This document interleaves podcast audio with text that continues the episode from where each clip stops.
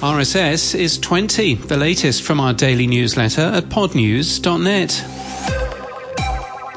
RSS 2.0 celebrated its 20th anniversary yesterday. It was the first version of RSS to include namespaces, which allow for extensions of the format. Major namespaces in use today include those from Apple and the new podcast namespace. Apple Podcasts wants a website link for your podcast. In an email, the company has reiterated that your podcast should have a link to its homepage in the link tag, which are normally set with your podcast hosting company's dashboard. Apple suggests it's an EU legal requirement. Measurement company Podtrac has seen a significant growth in the shows using its analytics, according to new data from John Spurlock's Livewire. iHeart's Spreaker, a podcast hosting company, appears to have added the Podtrac code to the majority of new episodes. Amazon Music is celebrating two years since the launch of podcasts in the app. It currently has a 0.7% share globally, though it is a top three app in Japan. In the UK, some users are seeing an incentive in the Amazon app to play a podcast and get paid £5. Despite adding support for removing the Apple Core Media user agent in iOS 16, disappointingly Apple Podcasts doesn't yet use it. Most podcast analytics assume that Apple Core Media is the same as Apple Podcasts, which incorrectly boosts Apple figures by 4%.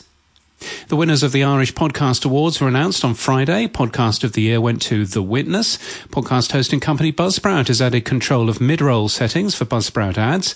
The New Zealand Podcast Awards are looking for judges. You don't have to be in New Zealand. Billboard covers Spotify's appearance as the new number one podcast publisher. Podcast Hall of Famer Evo Terra is to write a newsletter on audio fiction podcasts, specifically those that have completed, so you can listen right through to the end. The newsletter is called, fittingly, The End. And Rebecca Lavoie, a podcast critic and executive, has questioned why the New York Times has not updated or corrected the reporting in Serial after new developments in the case. And the tech stuff, people and tips and tricks all return tomorrow.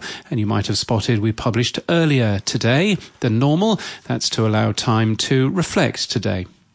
And in podcast news, Podland News has an extra episode today containing a full length interview with Persephonica's Dino Sofos, a look at RedCircle's new dynamic ad system for creators with Mike Kadin, and more from Eric Nuzum about his time at Audible. Congratulations to the Accidental Tech podcast for reaching episode 500. The show is hosted by Marco Arment, Casey Liss, and John Siracusa.